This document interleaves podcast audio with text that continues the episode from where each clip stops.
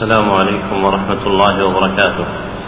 الحمد لله الذي جعل طلب العلم من أجل القربات وتعبدنا به طول الحياة إلى الممات. وأشهد أن لا إله إلا الله وحده لا شريك له.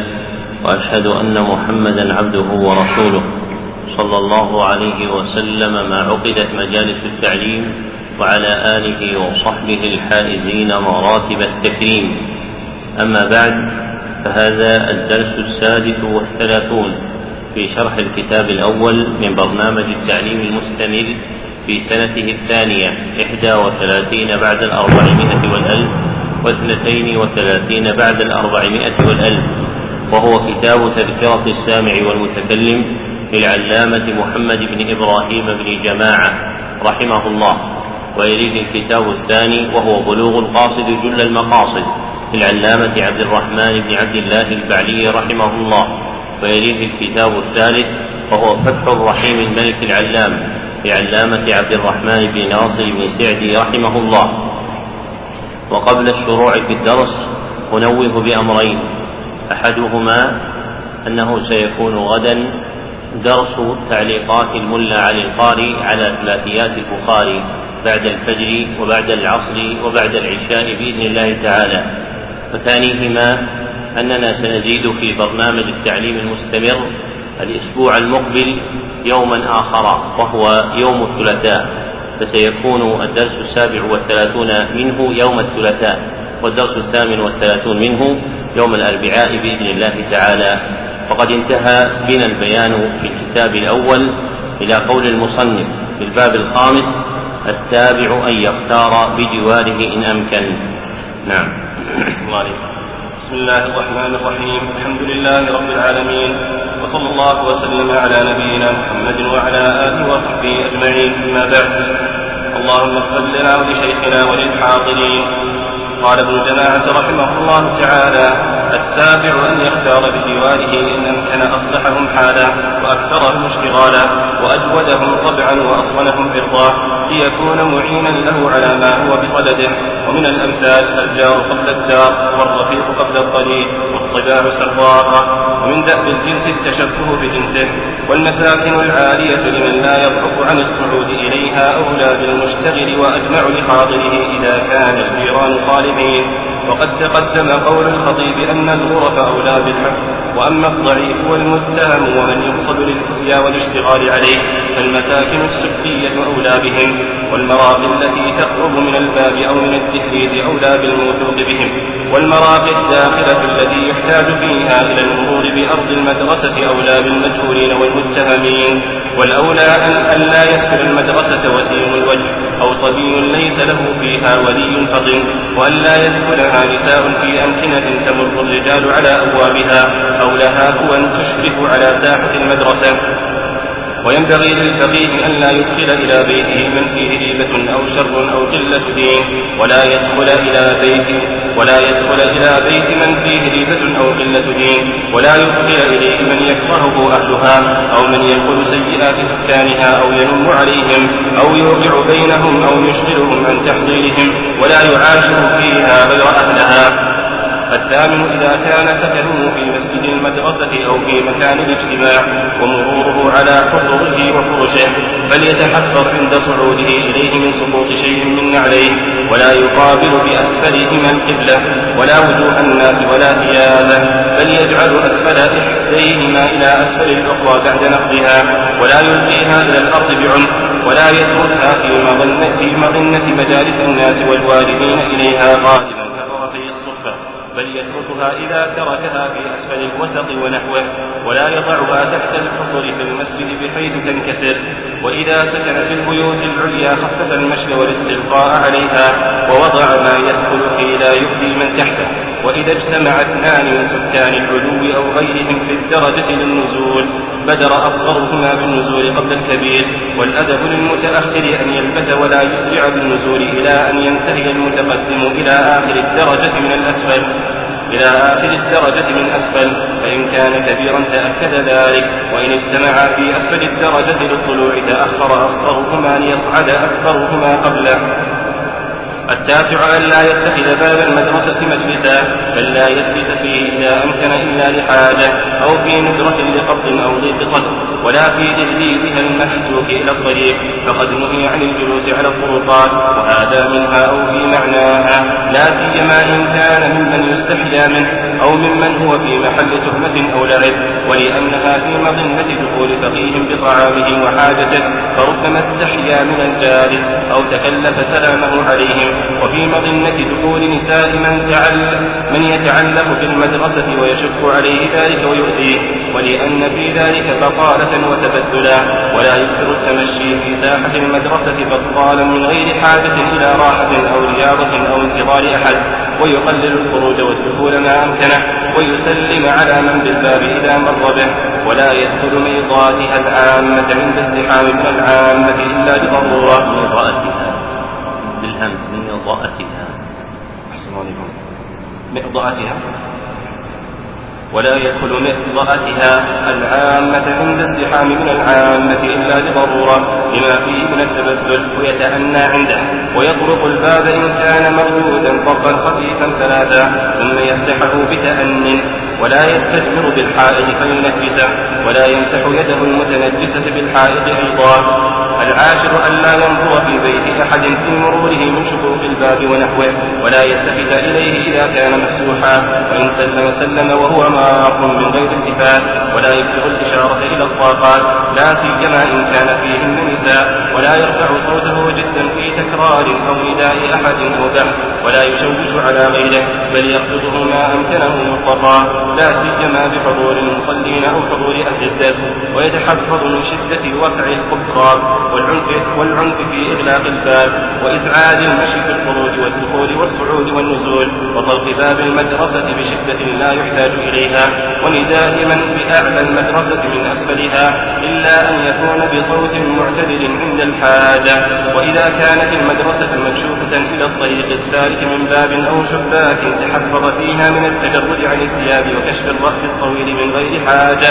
ويتجنب ما يعاب كالأكل ماشيا وكلام الهزل غالبا والبسط بالفعل وفرض التمطي والتمايل عن الذنب والقفا والضحك الفاحش بالقهقهة ولا يصعد إلى سطحها المشرف من غير حاجة أو ضرورة. الحادي عشر أن يتقدم على المدرس في حضور موضع الدرس ولا يتأخر إلى بعد جلوسه وجلوس الجماعة فيكلفهم المعتاد من القيام ورد السلام. وربما فيهم معذور فيجد في نفسه منه ولا يعرف عذره. وقد قال السلف من الأدب مع المدرس أن ينتظره الفقهاء ولا ينتظرهم وينبغي أن يتأدب في حضور الدرس بأن يحضره على أحسن الهيئات وأكمل الطهارات. وكان الشيخ أبو عمرو يقطع من يحضر من الفقهاء الدرس مخففا بغير عمامة مخففا مخففا بغير عمامة أو مفكك أزرار الفردية الفرجية الفرجية أو مفكك أزرار الفرجية ويحسن جلوسه واستماعه وإيراده وجوابه وكلامه وخطابه. ولا يستكثر القراءة والتعود قبل المدرس. وإذا دعا المدرس أول الدرس على العادة أجابه الحاضرون بالدعاء له أيضا وكان بعض أكابر مشايخ الزهاد الأعلام يذكر تارك ذلك ويغلظ عليه ويتحفظ من النوم والنعاس والحديث والضحك وغير ذلك مما تقدم في أدب المتعلم. ولا يتكلم بين الدرسين إذا ختم المدرس الأول بقوله والله أعلم إلا بإذن منه. ولا يتكلم في مسألة أخذ المدرس الكلام في غيرها ولا يتكلم بشيء حتى ينظر فيه فائدة وموضعا ويحذر المماراة في البحث والمغالبة فيه فإن ثارت نفسه لجمها بلجام الصمت والصبر والانقياد لما روي عنه صلى الله عليه وسلم. من ترك المراء وهو محق بنى الله له بيتا في أعلى الجنة فإن ذلك أقطع انتشار الغضب وأبعد عن منافرة القلوب. ويجتهد كل من من الحاضرين على طهارة القلب لصاحبه وقلوبه عن الحق وألا يكون في نفسه شيء منه. وإذا قام من الدرس فليقل ما جاء في الحديث سبحانك اللهم وبحمدك لا إله إلا أنت أستغفرك وأتوب إليك. فاغفر لي ذنبي إنه لا يغفر الذنوب إلا أنت. أتى المصنف رحمه الله تعالى في هذه الجملة على البقية الباقية من آداب سكن المدارس فإنه سلف منه ذكر ستة آداب من آداب سكناها ثم أتمها بهذه البقية وأولها الأدب السامع السابع وهو أن يختار بجواره أي في سكناه في المدرسة إن أمكن أصلحهم حالا أي أصلح المشتغلين فيها بالعلم حالا وأكثرهم اشتغالا أي طلبا ورغبة بالعلم. فإن لفظ الاشتغال يراد به في هذا المقام طلب العلم والتماسه. وتجد في كتب التراجم في كتب التراجم كان مشتغلا في المدرسة الفلانية يقصدون كان قائما بالتدريس في المدرسة الفلانية. وينتقي في صفاته أيضا أن يكون أجودهم طبعا وأصونهم عرضا ليكون معينا على ما هو بصدده من طلب العلم واقتباسه. ثم ذكر رحمه الله تعالى من الأمثال الدالة على هذا المعنى قول الناس الجار قبل الدار والرفيق قبل الطريق والطباع سراقة ومن دأب الجنس التشبه بجنسه. ومعنى قولهم الجار قبل الدار أن الجار يطلب قبل طلب الدار. فمن أراد أن يختص دارا ويلتمسها فإنه يسأل عن جيرانها. ومعنى قولهم الرفيق قبل الطريق أي أن الصاحب الملتمس في صحبة السفر مقدم على إرادة السفر. فمن رام سفرا فإنه يلتمس رفقته قبل سلوك طريقه. ومعنى قولهم الطباع سراقة يعني أن أخلاق الناس يعدي بعضهم بعضا بها وليس إعداء الجليس الجليس بمجرد مجالسته بل بالنظر إليه كما ذكره الراغب الأصفهاني رحمه الله تعالى. وصدق فإن من أدام النظر إلى شيء أثر فيه وكذلك من أدام صحبة أحد ولو بالنظر فيه أثرت تلك الصحبة فيه. ثم قال ومن دأب جنس التشبه بجنسه يعني من عادة المشتركين في أمر ما كجنس البشر أن يقتبس بعضهم من بعض الأخلاق والطباع. وفي هذا المعنى قال مالك بن دينار فيما رواه ابن بطة في الإبانة الكبرى الناس كأسراب القطا مجبولون على تشبه بعضهم ببعض. وأخذ هذا المعنى عنه أبو العباس ابن تيمية الحفيد فذكره في بعض كتبه. والمعنى أن الناس كأسراب القطا وهو نوع من الطير يميل بعضهم إلى التشبه ببعض. والآيات والأحاديث والآثار في تقرير معنى طلب الصحبة الصالحة المعينة على الخير والتحذير من الصحبة السيئة كثيرة مستفيضة.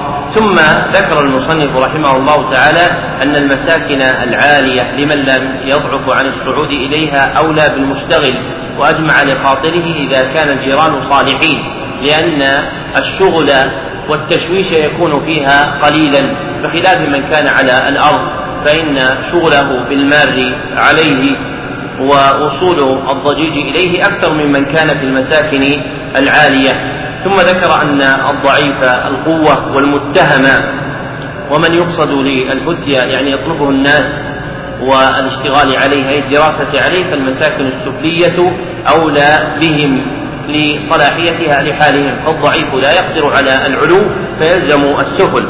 والمتهم يجنب نفسه عن الأماكن العالية لأن الأماكن العالية مظنة الاستشراف على البيوت والاطلاع على عورات الناس.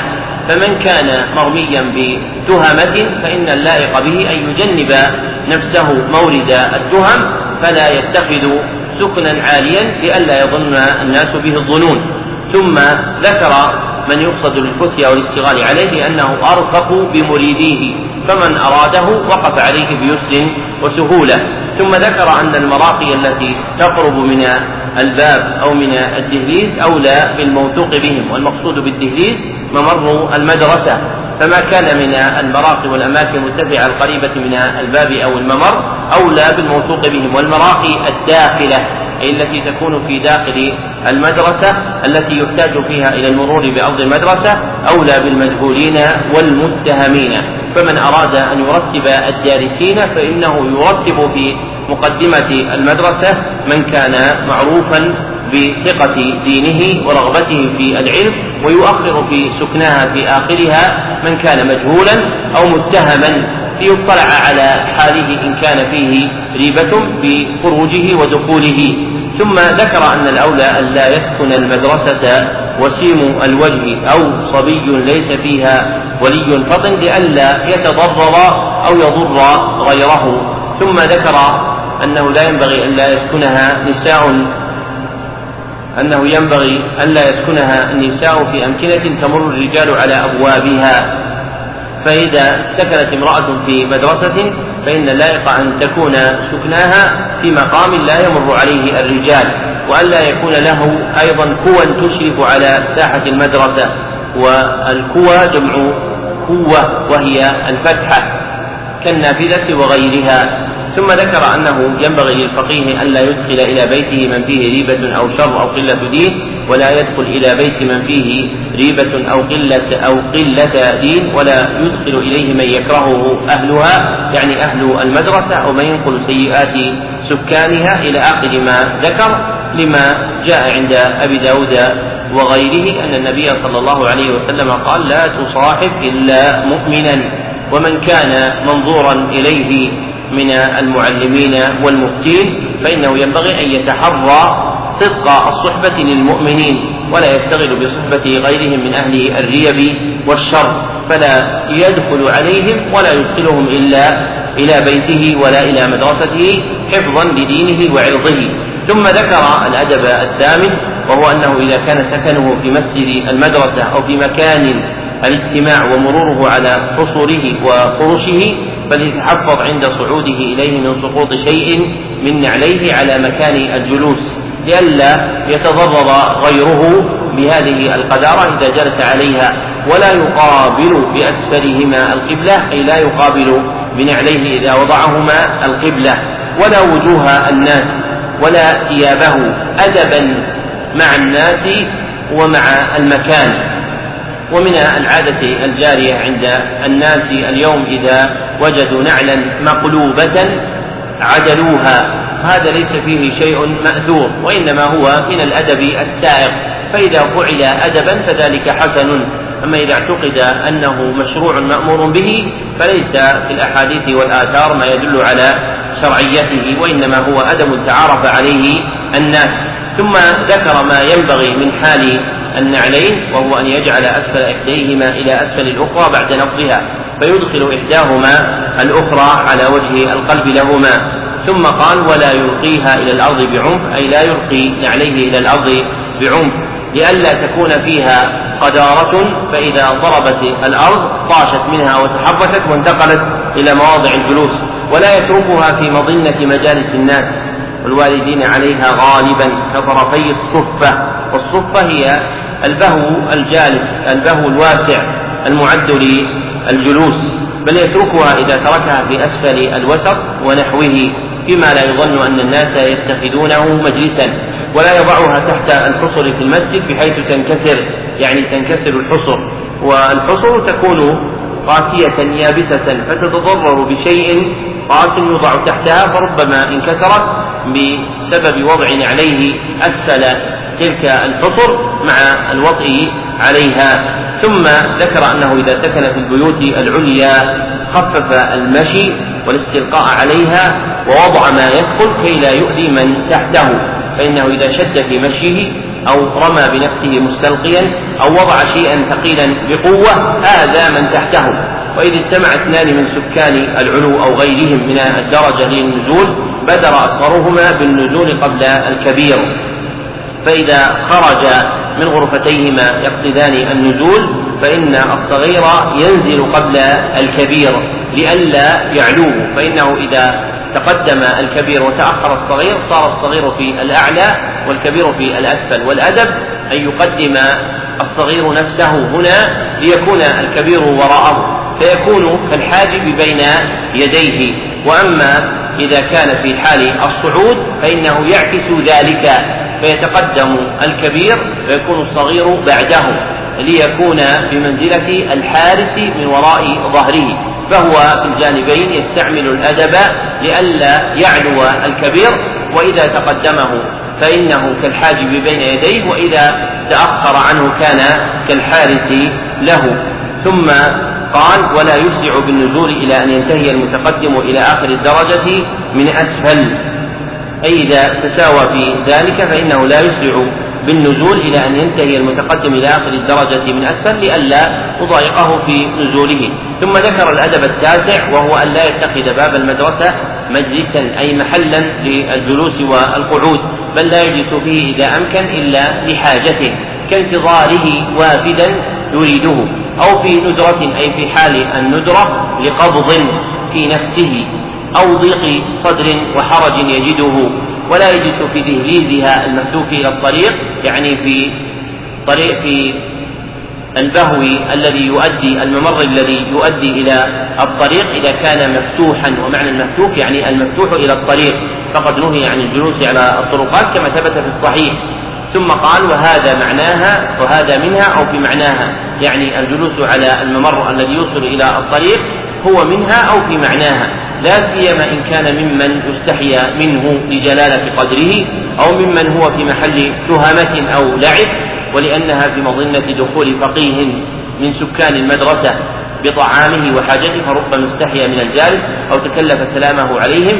وفي مظنة دخول نساء من يتعلق بالمدرسة أي من يتخذها سكنا من مدرس أو طالب فربما كانت بعض أقاربه من النساء محتاجة إليه فإذا وردت إلى باب المدرسة فوجدت أحدا جالسا عليها شق ذلك عليها وآذاها وآذى من تريد ولأن في ذلك بطالة أي فراغا وتبدلا أي امتهانا.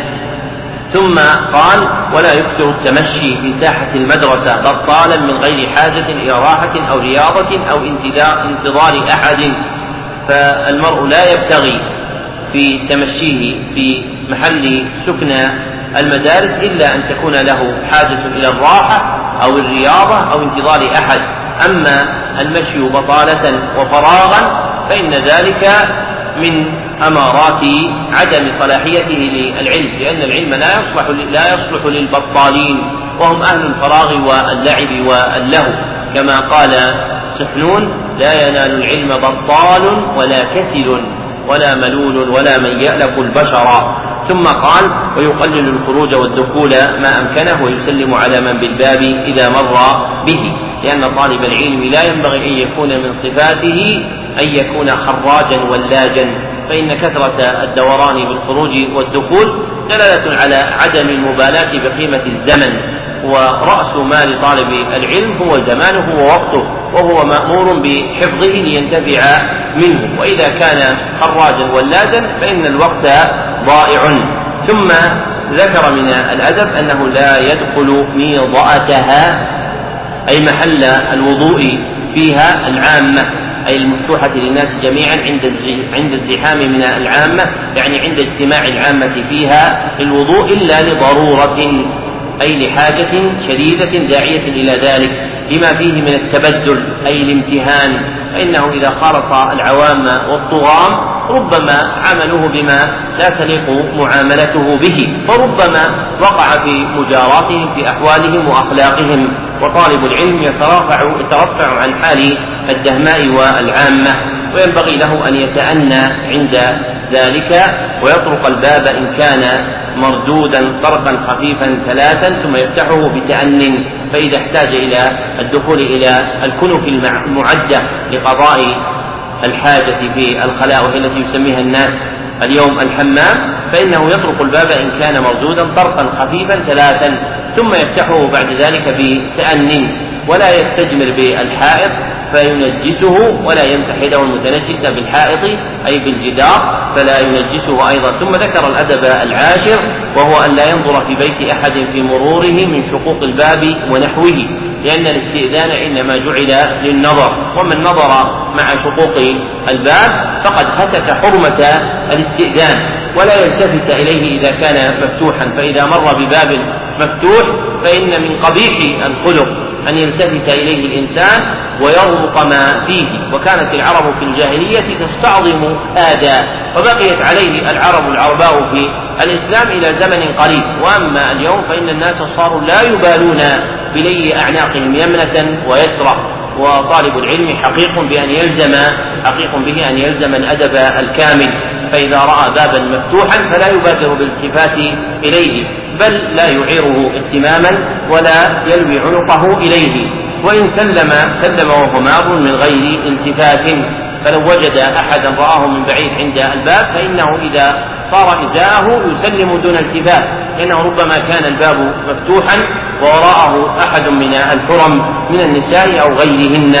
ولا يكثر الإشارة إلى الطاقات. وهي النوافذ وما في معناها لا سيما إن كان فيهن نساء ولا يرفع صوته جدا في تكرار أو نداء أحد أو بحث لأن من الأدب الكامل أن يغض الإنسان صوته كما قال تعالى واغضض من صوتك إن أنكر الأصوات لصوت الحمير. فالصوت المرفوع دون حاجة مما يستقبح ولا يشوش على غيره. بل يخفضه ما أمكنه مطلقا لا سيما بحضور المصلين أو حضور أهل الدرس. فلا يجهر بصوته على أحد لئلا يشوشه فيغير عليه باله وخاطره. ثم ذكر من أدبه فيها أن يتحفظ من شدة وقع القبقاب والقبقاب خشبة توضع في آخر الحذاء تقوية لها فإن أضعف الحذاء وأسرعها فناء هي آخرها لشدة وطئ القدم عليها.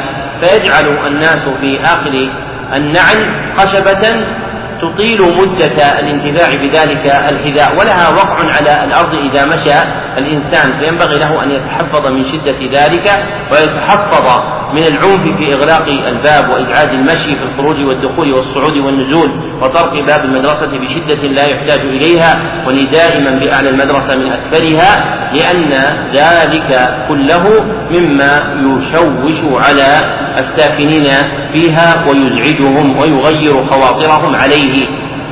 إلا أن يكون بصوت معتدل عند الحاجة فإذا احتاج إلى نداء أحد في أعلى المدرسة وهو في أسفلها فإنه يناديه بصوت معتدل عند حاجته إليه دون رفع صوت.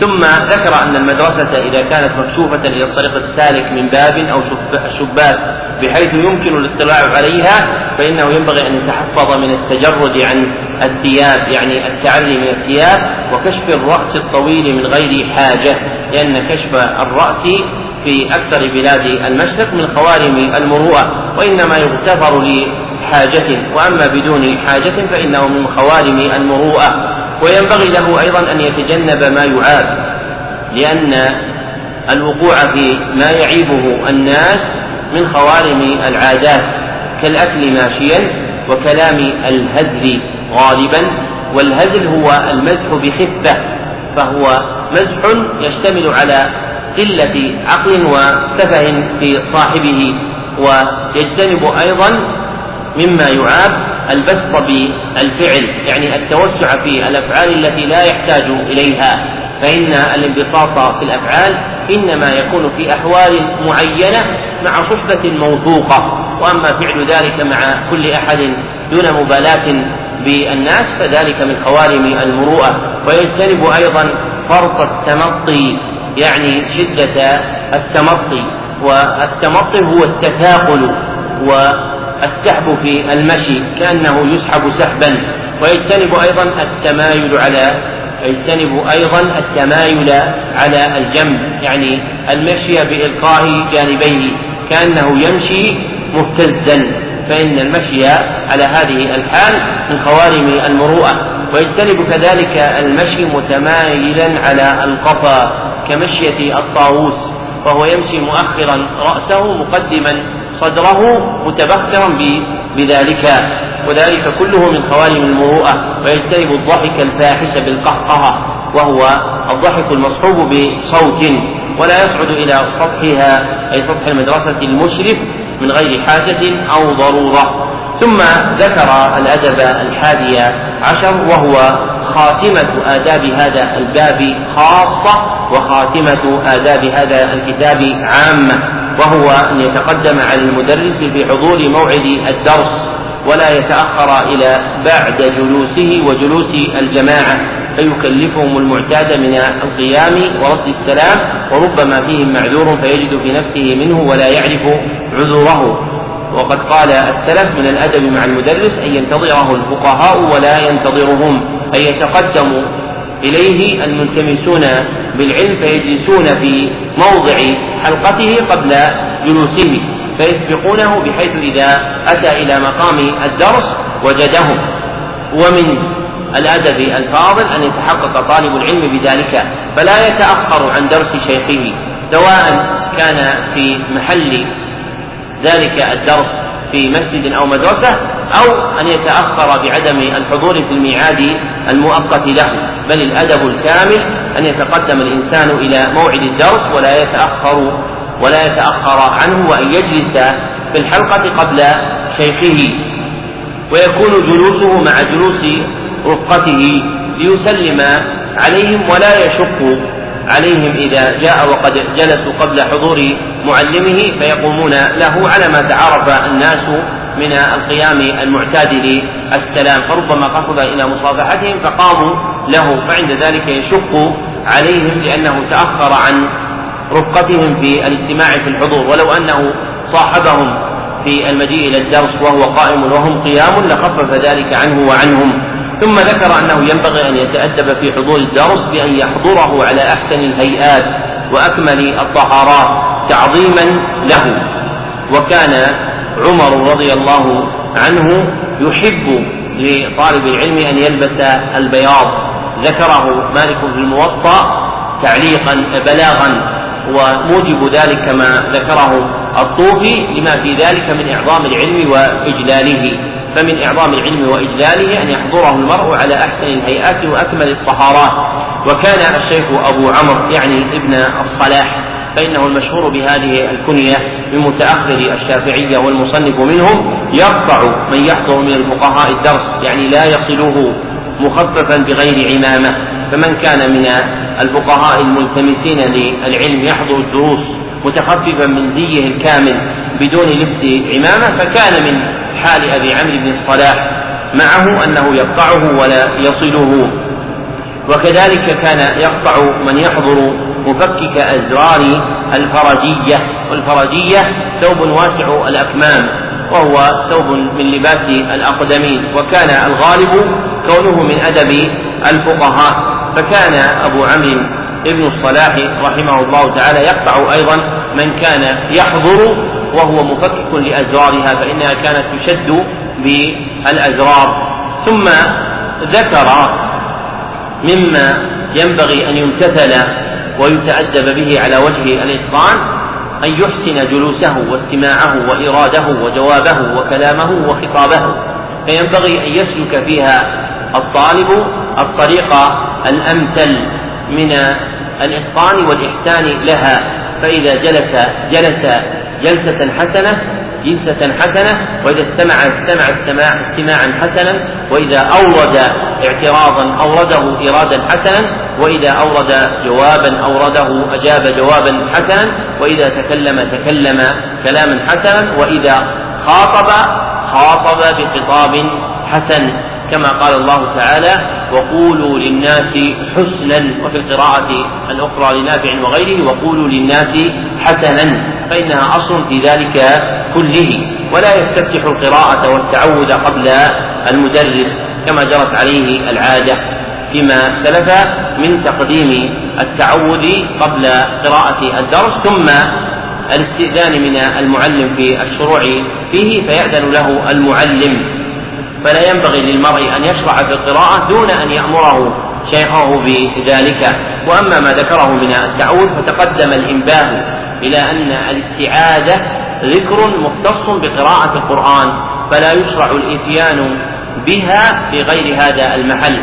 فمن أراد أن يقرأ حديثا أو يقرأ كلاما غيره فإنه لا يشرع له أن يقول أعوذ بالله من الشيطان الرجيم ثم يشرع به فيه. لأن هذا الذكر مجعول لشيء واحد وهو قراءة القرآن الكريم. فإن الله عز وجل قال فإذا قرأت القرآن فاستعذ بالله فجعله مخصوصا بقراءة القرآن فلا يشرع في غيره. وليس هو من الأذكار التي يتعبد الله عز وجل بها بتكرارها. نظير البسملة. فإنه لا يشرع للإنسان أن يذكر الله ذكرا مطلقا بقوله أعوذ بالله من الشيطان الرجيم أعوذ بالله من الشيطان الرجيم أعوذ بالله من الشيطان الرجيم. ولا قوله بسم الله الرحمن الرحيم بسم الله الرحمن الرحيم بسم الله الرحمن الرحيم. فهي من الأذكار المقيدة بمواضعها. ثم ذكر أنه إذا دعا المدرس أول الدرس على العادة فإنهم كانوا يستفتحون دروسهم بالدعاء للحاضرين. أجابه الحاضرون بالدعاء له أيضا. ومن إجابته التأمين فإن المؤمن داع. وكان بعض أكابر الشيخ المصنف كما ذكر هنا يزبر تارك ذلك يعني يزجره فالزبر الزجر وزنا ومعنى ويغلظ عليه أي يعظم عليه ذلك الأمر. ثم ذكر من الأدب اللازم له أن يتحفظ من النوم والنعاس والحديث والضعف وغير ذلك مما تقدم في أدب المتعلم.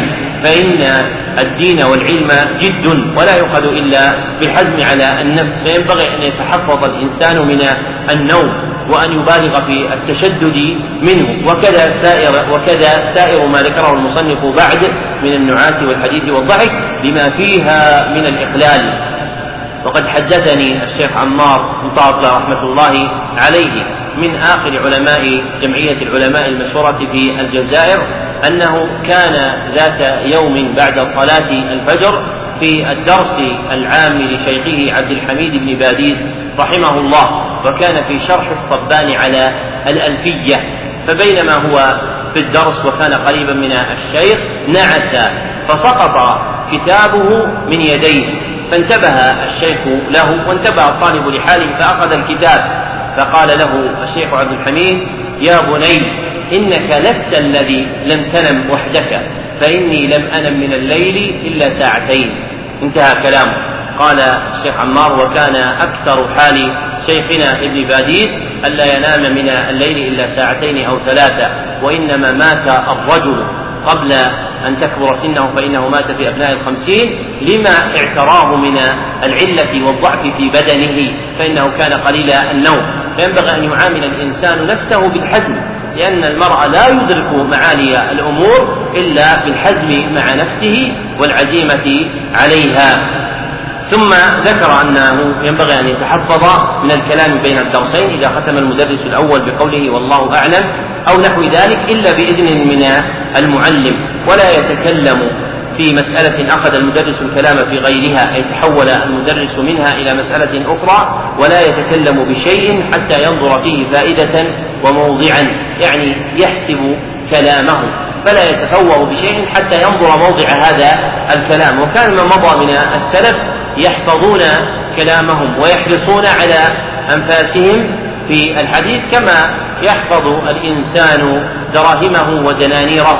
فلذلك قل كلامهم فعظم علمهم. ثم ذكر مما ينبغي أن يتأدب به الإنسان أن يحذر المماراة. يعني الجدال والخصومة في البحث والمغالبة فيه لأن ذلك مما يوغر الصدور ويفسد القلوب وينقلها من القصد الحسن إلى القصد السيء لأن الإنسان مطبوع على محبة ظهور نفسه فإنه يحب أن يرى مكانه وأن تعرف منزلته فينبغي للإنسان أن يخلص نفسه من هذه الآبدة وإن ثارت نفسه لجمها يعني منعها بلجام الصمت والصبر والانقياد.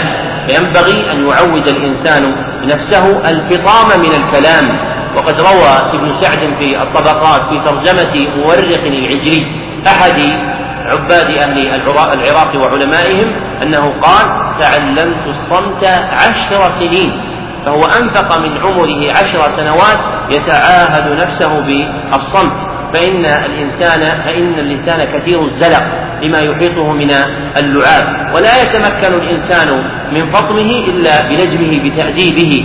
وقد روى ابن أبي الدنيا في كتاب الصمت بسند صحيح عن ابن مسعود أنه قال: ما رأيت شيئا أحق بطول حبس من لسان، ويتأكد هذا المعنى إذا وجد الإنسان في نفسه شهوة للكلام، فإن شهوة الكلام تفسد الدين كما تفسده شهوة الطعام والجماع وغيرها فإنها تفضي بالإنسان إلى الوقوع في الحرام. وكان السلف رحمهم الله تعالى يتحفظون من شهوة الكلام تحفظهم من الشهوات المعروفة فإن النفس سواقة إلى تنميق ألفاظها وتحسين كلامها.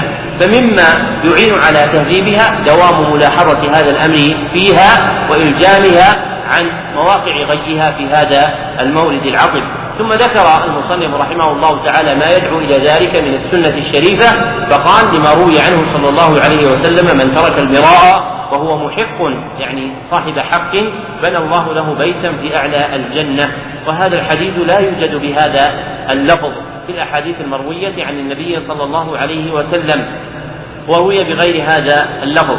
وأحسن الألفاظ المروية في هذا الباب حديث أبي أمامة عند أبي داود وغيره أن النبي صلى الله عليه وسلم قال من ترك المراء وهو محق بني له بيت في ربض الجنة. يعني في جوانب الجنة.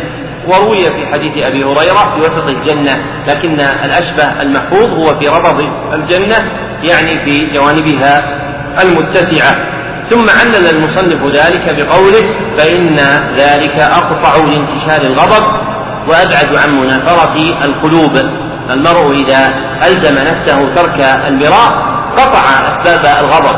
وفي صحيح البخاري أن رجلا جاء إلى النبي صلى الله عليه وسلم فقال أوصني فقال لا تغضب. ونهي صلى الله عليه وسلم عن الغضب يشمل النهي عن الأسباب الموصلة إليه.